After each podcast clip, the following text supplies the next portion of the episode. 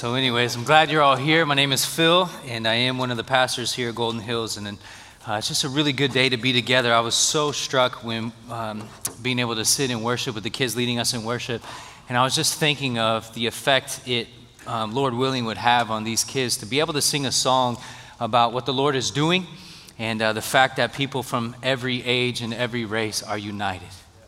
And that's the power of the gospel that's the purpose for which Christ has come is to make a people for himself that consists of people from every tongue, tribe, nation, and people group. And to know that our kids are being are leading us in remembering that this is who God is and this is what God has for us is incredible. And so hopefully you were, as well as I, um, were just encouraged by that. Today is uh, a little bit interesting. Not only have the kids been leading us in worship, but it's also global outreach. And so I want to make sure that you are aware um, that we have some visiting ministry partners here with us today.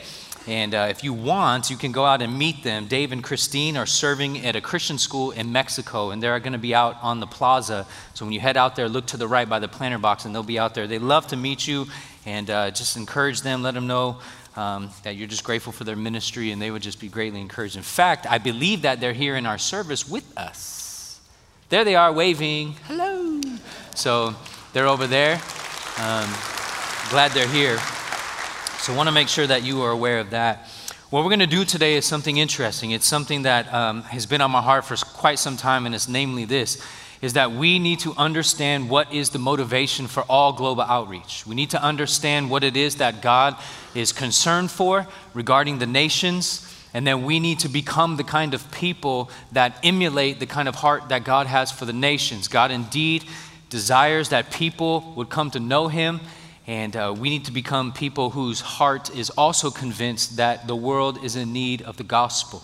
And so, what I'm going to do today is actually show us from Isaiah chapter 12 that the greatest motivation for any gospel ministry, global outreach or local outreach, or any kind of ministry that we do um, locally, is going to be for the glory of God.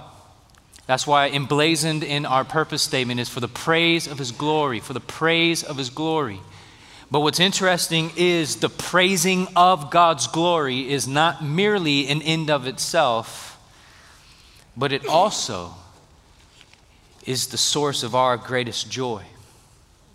Now, this is where it becomes profound. And this is what has struck me over the years. Recently, I had people come and ask me, Hey, did you hear about Tiger Woods? And uh, he won the Masters. Isn't it incredible? And I'm thinking, Sure, I don't normally watch golf unless I haven't napped in a while and I really need to sleep. And uh, I was recently asked last night, they said, Hey, um, uh, did you happen to see the new Avengers movie? And to which I said, No. Um, yeah, eh, eh, but what I noticed is uh, the, the question of whether or not I have seen Tiger Woods or I've seen the Avengers movie, and these people are very excited about. Did you see it? Did you hear? And they were excited. And when I told them no, each time they said, You need to go watch. You need, you know, you know what I'm talking about when people are begging you to go. And I started to realize um, we as human beings, we love to praise things that we care about. We love it. But not only that, we love to invite other people into praising the things that we care about.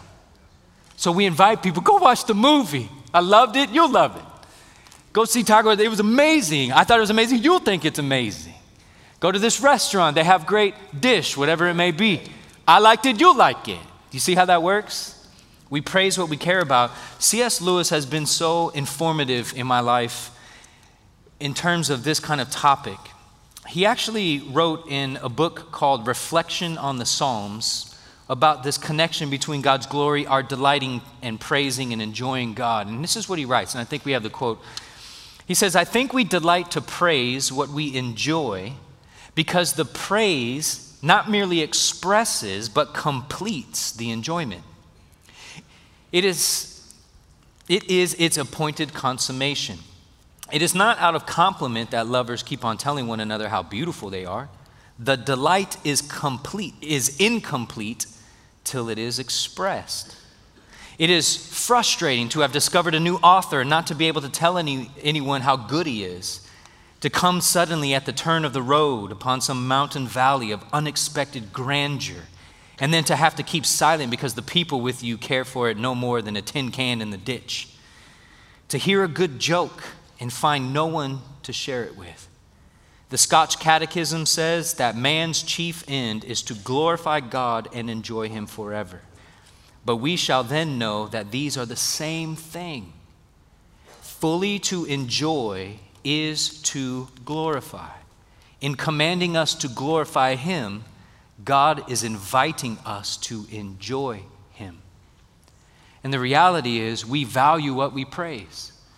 And the praise is incomplete, or the value, the, the joy that we have in the thing is incomplete until it is finally expressed. So when we express our pleasure in a movie by inviting people to see it, we are then experiencing our greatest joy when we express the pleasure we have in a sporting event or in a vista, which takes our breath away, when we express that pleasure we're having in that moment, we are experiencing joy being completed. In other words, until we express our pleasure, our joy remains diminished. Now, if we express the greatness of God, the glory of God, the beauty of God, and the gospel, that is why I often say we can find our greatest joy.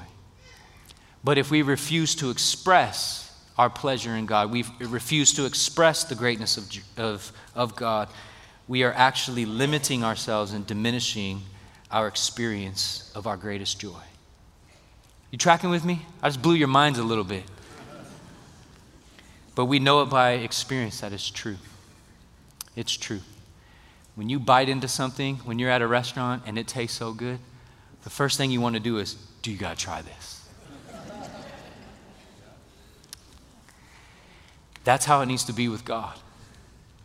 That is the motivation for global outreach.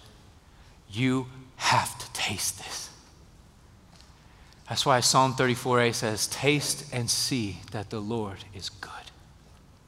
You've got to taste this, it'll blow your mind. So let's read Isaiah chapter 12, where we're going to piece all these things together, hopefully, Lord willing. I see my time. This section of scripture, this chapter, is a whopping six verses. It's divided into two sections verses 1 and 2, and verses 3 through 6. It's divided into two sections identified by the first sentence in verse 1 and the first sentence of verse 4. And what's interesting in each of those cases, the pronoun you is its sign. So we read, You will say in that day, I will give thanks to you, O Lord. For though you were angry with me, you, your anger turned away, that you might comfort me. Behold, God is my salvation. I will trust and will not be afraid. For the Lord God is my strength and my song, and he has become my salvation. With joy, you will draw water from the wells of salvation. And you will say in that day, Give thanks to the Lord, call upon his name, make known his deeds among the peoples, proclaim that his name is exalted. Sing praises to the Lord, for he has done gloriously. Let this be made known in all the earth. Shout and sing for joy, O inhabitant of Zion, for great in your midst is the Holy One of Israel. So, Father, we ask that you would use this time we have together to accomplish the things for which you seek to accomplish through the ministry of your word.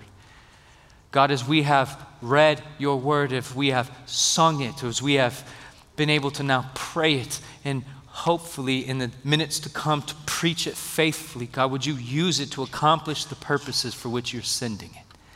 Namely, that we would become the kind of people who are rightly motivated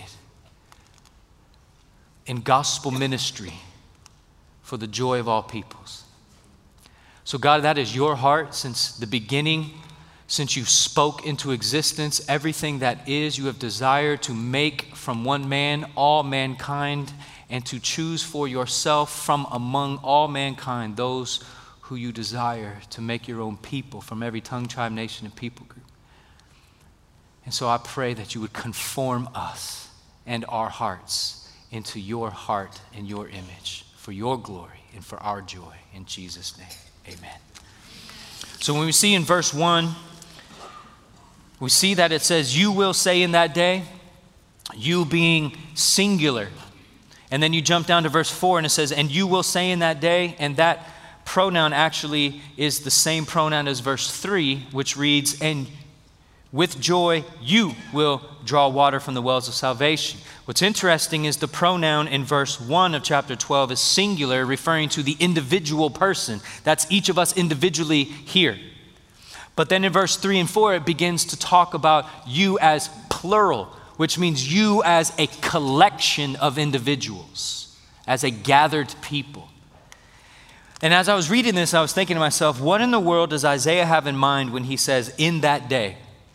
Because it's in that day that there is thanksgiving. It's in that day that there is making known the deeds of the Lord. It is in that day that there's proclamation and singing. So I want to know what is that day? Now, to get the answer to this, we need to just kind of zoom out our focus from chapter 12 and to begin to take a lay of the land of the context. And so we look in chapter 10 of Isaiah. In chapter 10 of Isaiah, Isaiah is writing about the judgment of God upon the evils of humanity. And at the very end of chapter 10, in verse 32 and 33, we see that um, God's judgment is likened to deforestation. Look at this, verse 32. Behold, the Lord God of hosts will lop the boughs with terrifying power. The great in height will be hewn down, and the lofty will be brought low. He will cut down the thickets of the forest with an axe, and Lebanon will fall by the majestic one. The judgment of God is portrayed as a gigantic forest with trees that you can see as, as far as you can see. They're just everywhere. That god comes in with an axe and begins to chop them all down so these, lee, uh, these trees have fallen and the felled trees are exposing stumps. You got it in your mind? Can you see it now what's interesting is verse 1 of chapter 11 you have this picture of a forest depleted only stumps are left everywhere there shall come forth a shoot from the stump of Jesse, and a branch from his roots shall bear fruit. And now all of a sudden, you have this picture in the foreground of this one particular stump, which is referred to as the stump of Jesse. Who's Jesse? Come on now, church. David's daddy. First and second Samuel, we preached to that for months covenants. Ruth, come on. So now we know that the stump of Jesse refers to the family of David. And from the family of David, in the midst of God's judgment, will come a shoot. A green branch will begin to emerge from the trump of judgment. Now, that's a beautiful depiction because it is anticipating and prophesying that from David, an offspring of David will emerge, and in the midst of judgment, he will bring life. Oh. Now, what kind of person is this going to be like? Verses 2 through 5. The Spirit of the Lord shall rest upon him, the Spirit of wisdom and understanding, the Spirit of counsel and might, the Spirit of knowledge and the fear of the Lord and his delight shall be in the fear of the Lord. He shall not judge by what he sees or decide disputes by what his ears hear. But with righteousness he shall judge the poor and decide with equity for the meek of the earth. He shall strike the earth with the rod of his mouth, and with the breath of his lips he shall kill the wicked. Righteousness shall be the belt of his waist, and faithfulness the belt of his loins. Now the question is well, who is that in reference to? And the answer is Jesus. And the reason why we know it's Jesus is because in Matthew, Mark, and Luke, when Jesus is baptized, he comes out of the water and descending upon Jesus in the form of a dove is the Holy Spirit. And Jesus later begins to preach and identifies himself not only with Isaiah 11, but Isaiah 61. And he speaks or he reads the scroll, hands it to the official in the synagogue, sits down and tells everyone, The words that you have heard are fulfilled in, in your hearing. In other words, I am the guy who Isaiah is talking about. So we have Jesus being prophesied here. Now, what is it like for Jesus to come? It says, The wolf shall dwell with the lamb. Picture that for a moment. Wolf and lamb dwelling together. The leopard shall lie down with the young goat, and the calf and the lion and the fattened calf together, and a little child shall lead them. The cow and the bear shall graze, their young shall lie down together. The lion shall eat straw like the ox. The nursing child shall play over the hole of the cobra, and the weaned child shall put his hand on the adder's den. They shall not hurt or destroy in all my holy mountain, for the earth shall be full of the knowledge of the Lord as the waters cover the sea. Now, verse 10. In that day, what day? The day in which the offspring of David comes.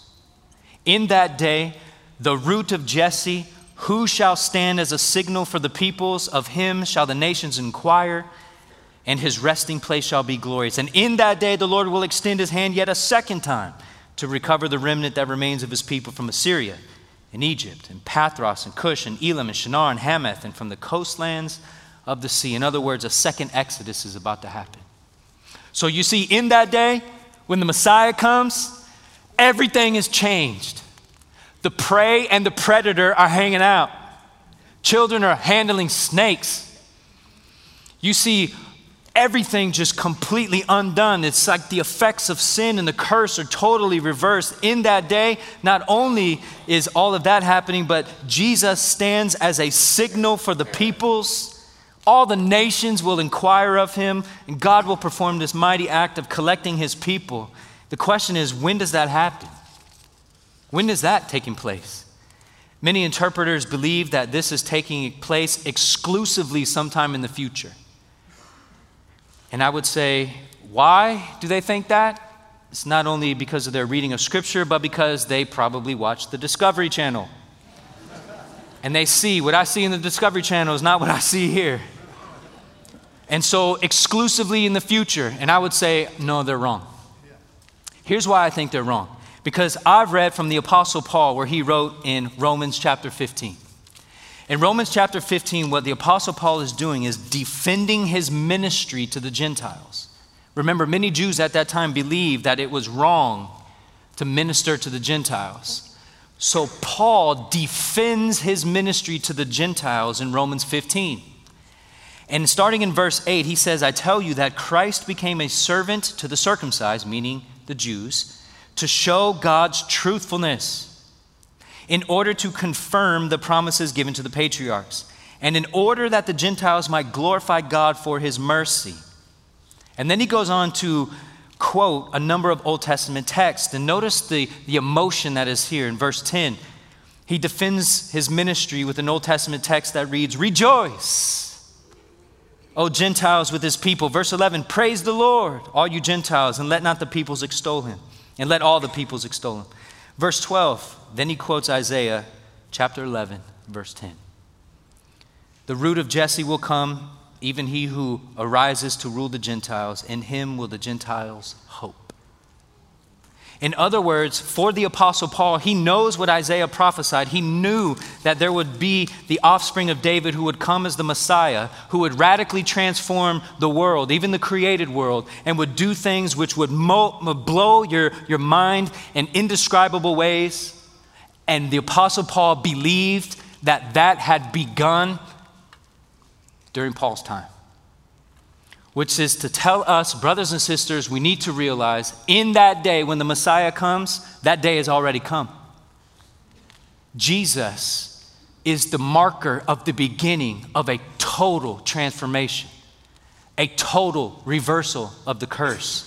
And what God has begun in Jesus' first coming, God will finish at Jesus' second coming.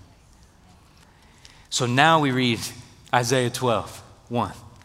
You will say in that day, you will say in the day of the Messiah, you will say in the day in which God visits his people and begins the radical transformation that comes through the preaching of the gospel. You will say in that day, as an individual, that's for us today, I will give thanks to you, Lord. For though you were angry with me, your anger turned away that you might comfort me. And so, this is something for all of us individuals, individuals here. Since Jesus has come, the day of the Messiah is already here. Now, what the, uh, Isaiah is saying is, in that day you will give thanks. But what is the cause of such thanksgiving? What is it that causes us to be thankful?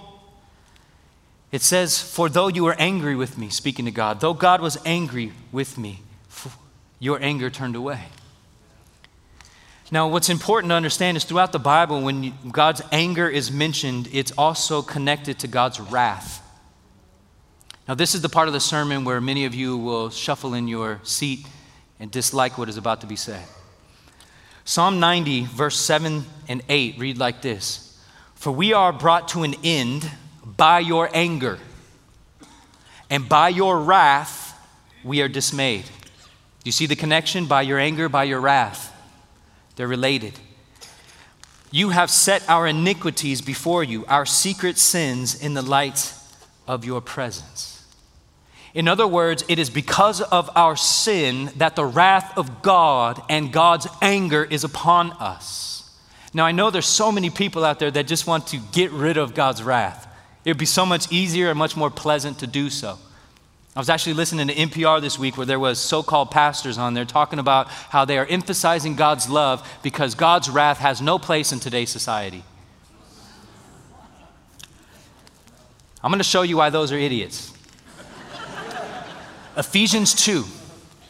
And you were dead in your trespasses and sins in which you once walked, following the course of this world, following the prince of the power of the air, the spirit that is now at work in the sons of disobedience, among whom we all once lived in the passions of our flesh, carrying out the desires of the body and the mind, and were by nature children of wrath, like the rest of mankind.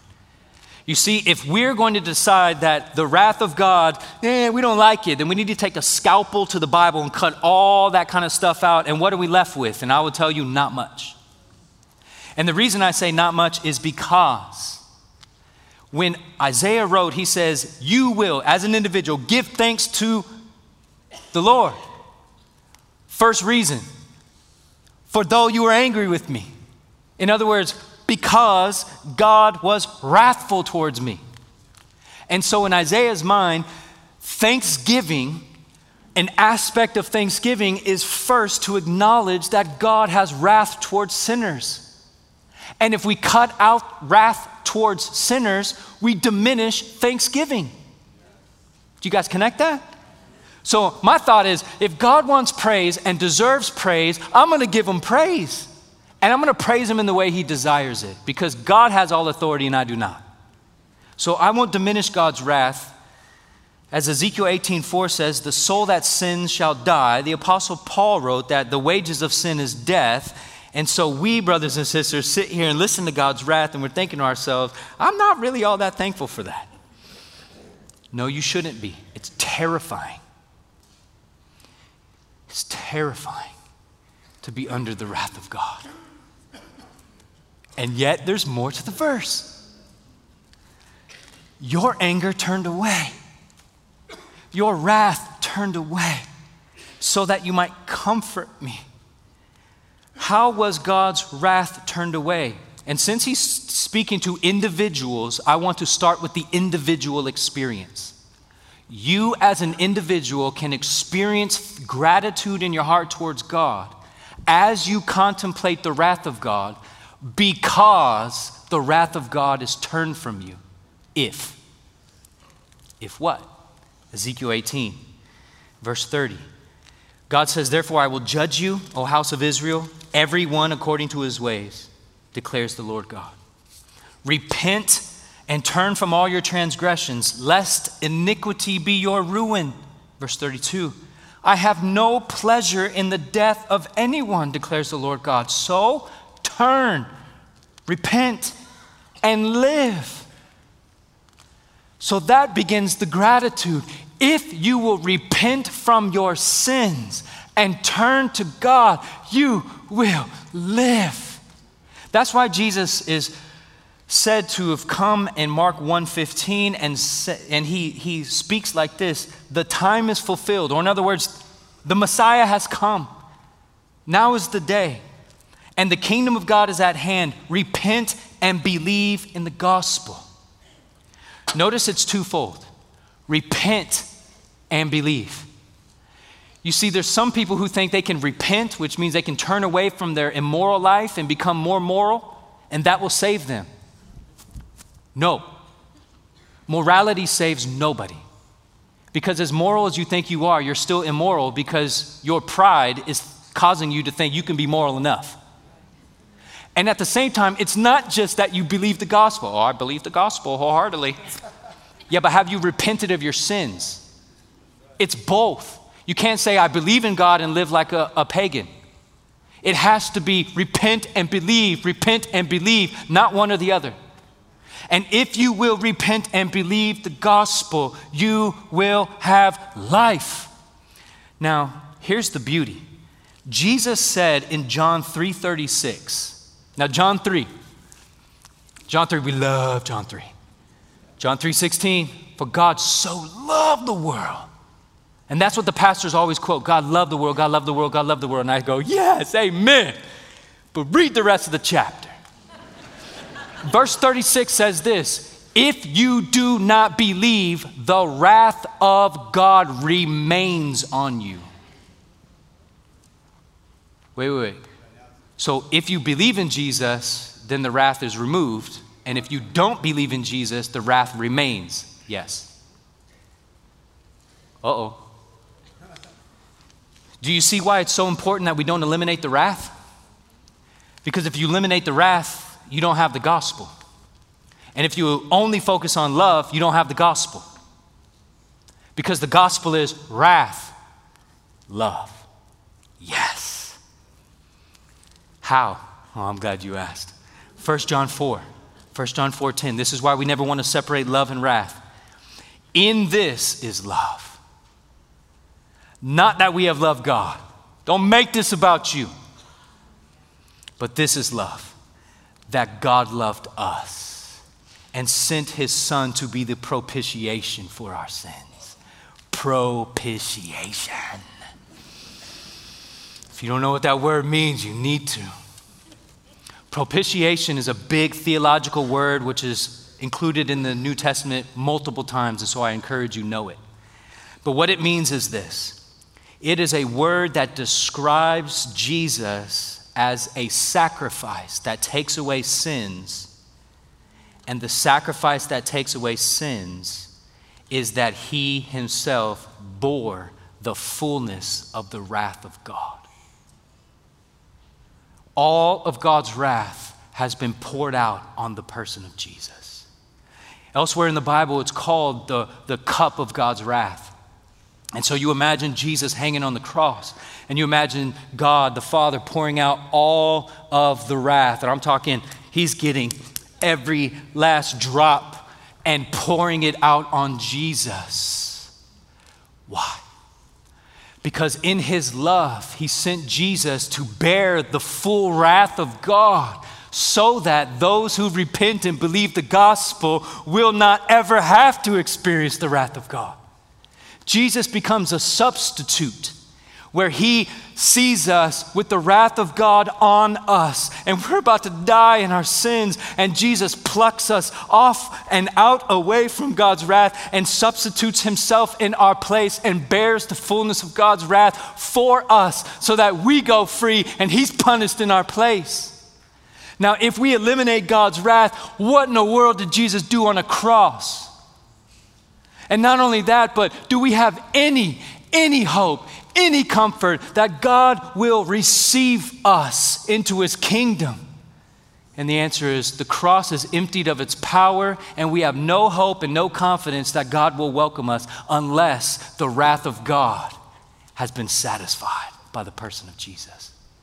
So, therefore, brothers and sisters, you need to see the propitiation, the sacrifice for sins that Jesus made that did not make God love us. Because the propitiation for sins, notice the sequence in 1 John 4:10. God loved us and sent his son to be a propitiation for our sins. Love came first. Propitiation came second. Propitiation is not merely that the sins are taken away from you, but it means that the wrath of God has been satisfied to the degree that now, instead of you being God's enemy, He welcomes you as His child. Instead of God being against you, He's now for you. Brothers and sisters, if we eliminate the wrath of God, we do two things which I encourage none of us to, to want. We diminish thankfulness, Isaiah 12:1, and we diminish love. And I would say, no, no, no. Let's be fully grateful and fully experience the love of God. Let us never, never jack around with the Bible. Let's leave it and let's embrace the fact that God's wrath is upon sinners, and yet God loved sinners so much that he sent his son to bear the wrath of God for us. Oh, Romans 5 8, you guys know it? God shows his love for us, and that while we were still sinners, Christ died for us. We love that verse, but remember what comes after. Verse 9 Since therefore we have now been justified by his blood, how much more shall we be saved by him from the wrath of God? Verse 10 For while we were, if while we were still enemies, we were reconciled to God by the death of his son, much more now that we are reconciled, shall we be saved from the wrath of God by his life. More than that, we also rejoice in God through our Lord Jesus Christ, through whom we have now received reconciliation. So, what in the world is there to be thankful for? Here's something to be thankful for. We were born as children, by nature, objects of wrath. And unless we repent and believe the gospel, the wrath of God will remain on us.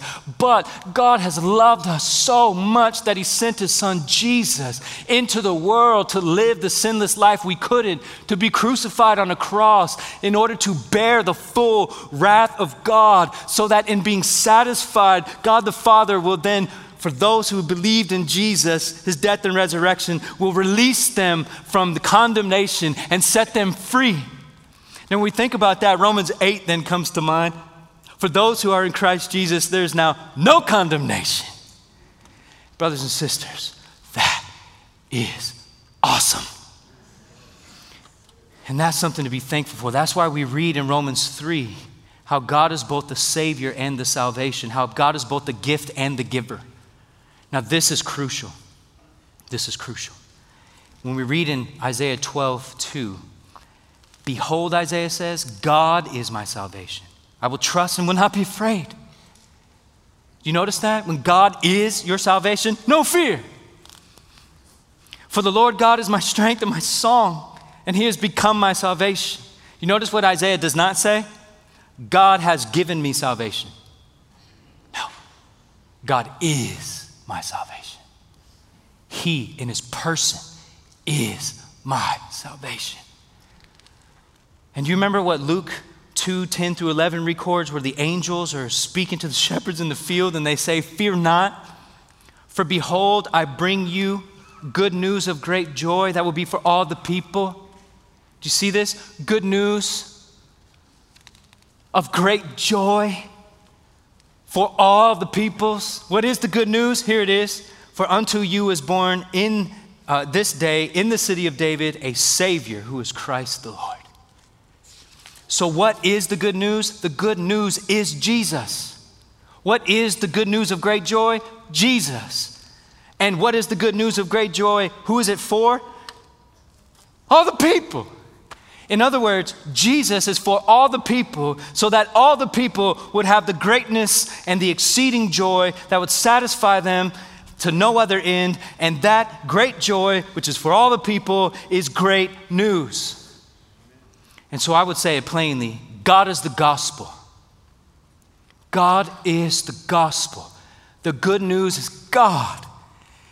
Salvation is God. When you get saved, you get God.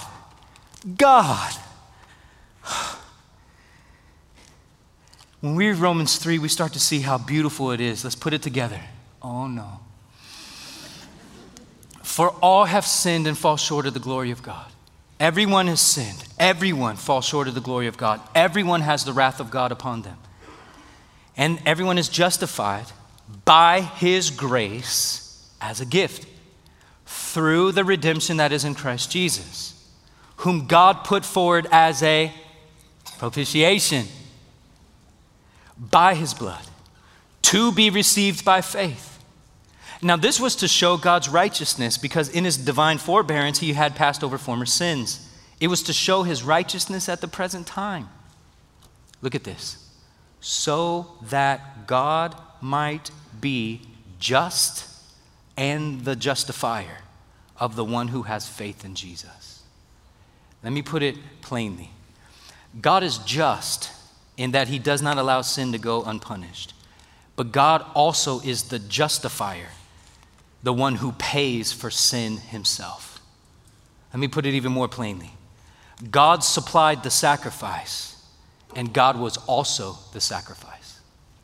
Let me put it even more plainly God was the giver of a great gift, and the gift that God gave was God. Whoa. That means Jesus is our salvation, but also our Savior. He is what we get in the end. That's why we read 2 Corinthians 5:17. Very famous verse. Therefore, if anyone is in Christ, he's a new creation. The old has passed away. Behold, the new has come. And we go, yes, put that on a memory verse and slap it on your mirror in your car or whatever. We love it.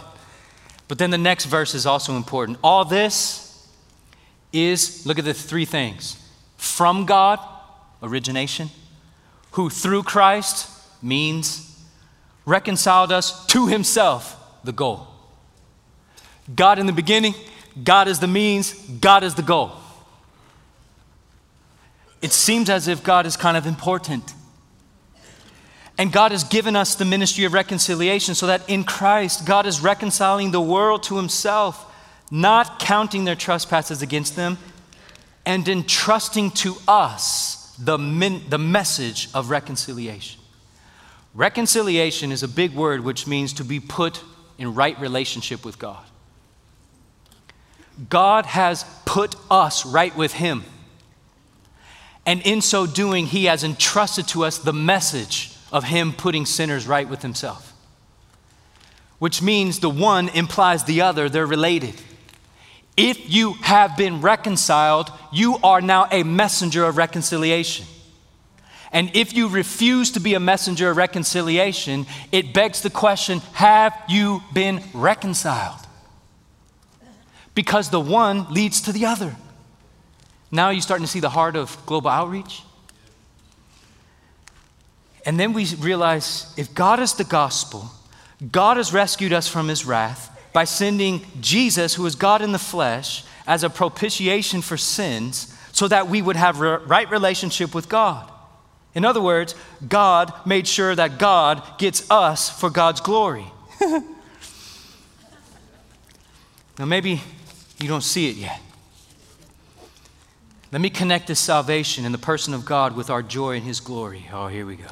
Verse 3 of Isaiah 12. With joy.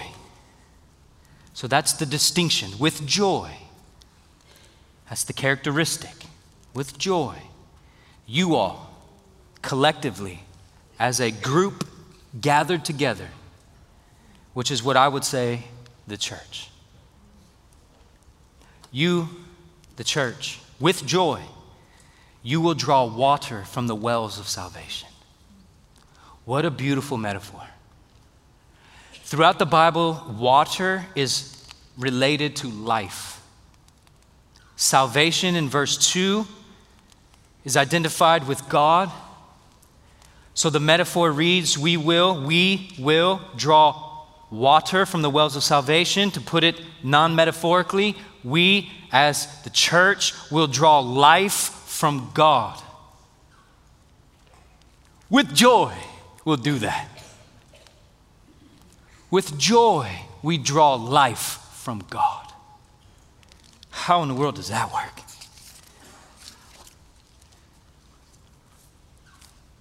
It's like that because relationship with God is defined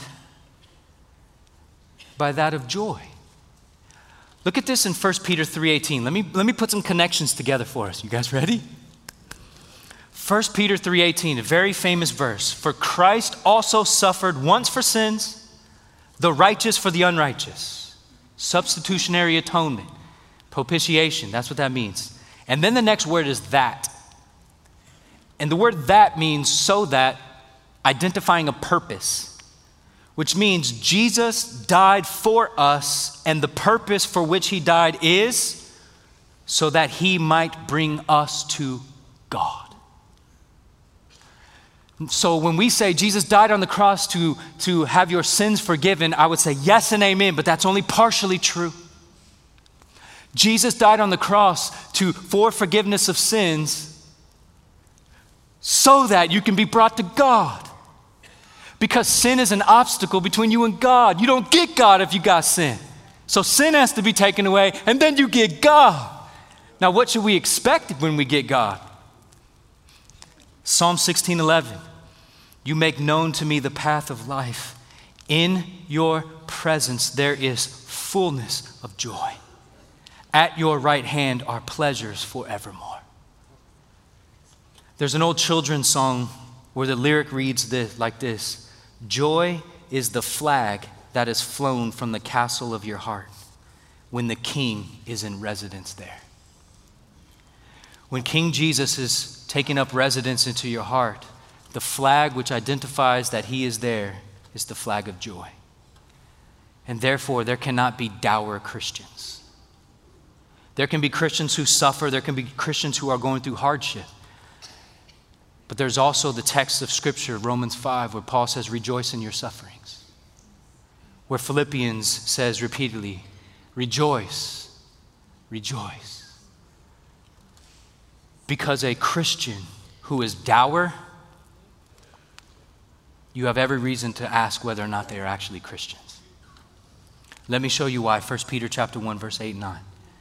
Though you have not seen him, you love him, and though you do not see him, now you believe in him and rejoice with joy. That's an odd thing to say. You rejoice with joy. You are joyfully joyful. You rejoice in your rejoicing. You're happy, happy. Do you see what he's doing here? Emphasis. You can't see God, but you love him. You can't see him right now, but you believe in him. And your believing fills you with an inexpressible and glorious joy. The description of this kind of joy is a joyful joy. It's a rejoicing kind of rejoicing. It's a happiness of happies. What? Why? Verse 9 you are obtaining the outcome of your faith, which is the salvation of your soul. In other words, since your faith is going to result in salvation, your response is joy. Not just regular old joy, but joyful joy. Happiness of happiness.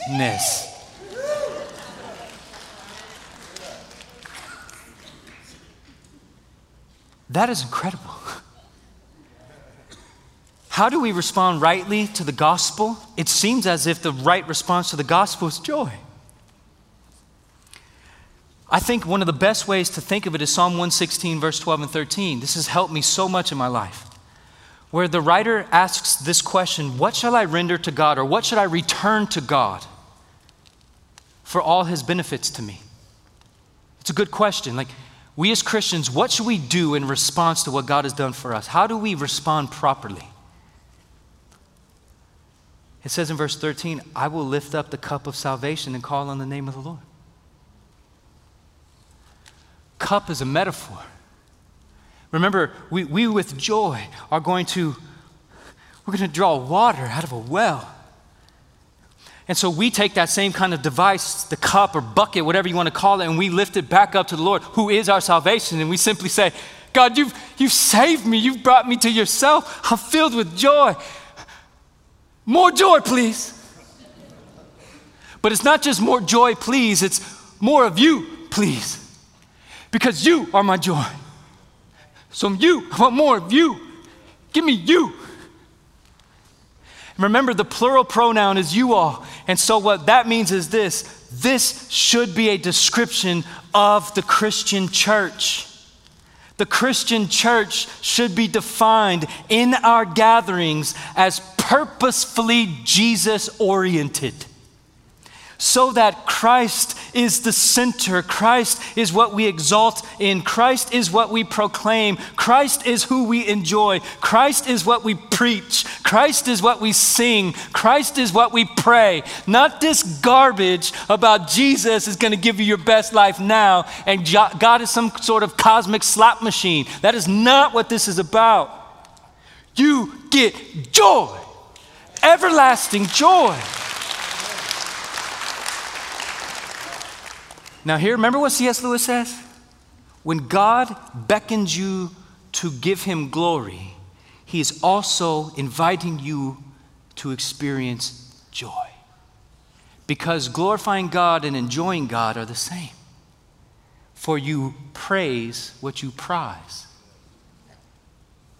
And our praising and our prizing is incomplete until it's expressed, so that when it's expressed, our joy is made full. So, how do we express this? And here's our global outreach emphasis. Verse 4 and 5.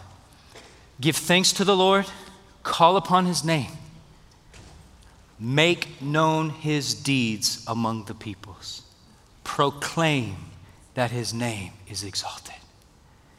Sing praises to the Lord, church for he has done gloriously. Let this be made known in all the earth. Do you see it?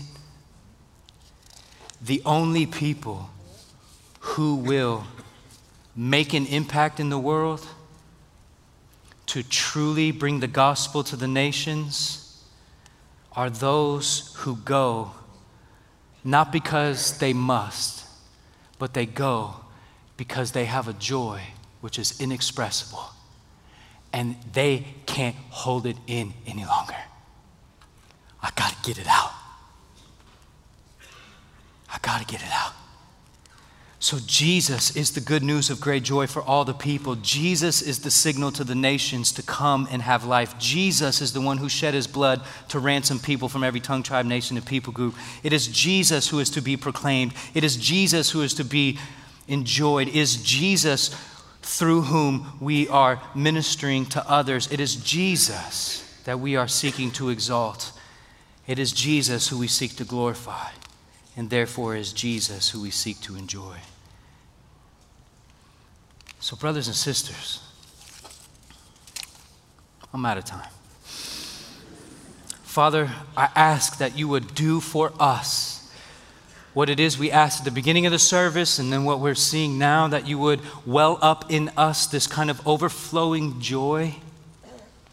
Because I know, Lord, that the joy that you have promised us, as Jesus prayed, that our joy would be complete.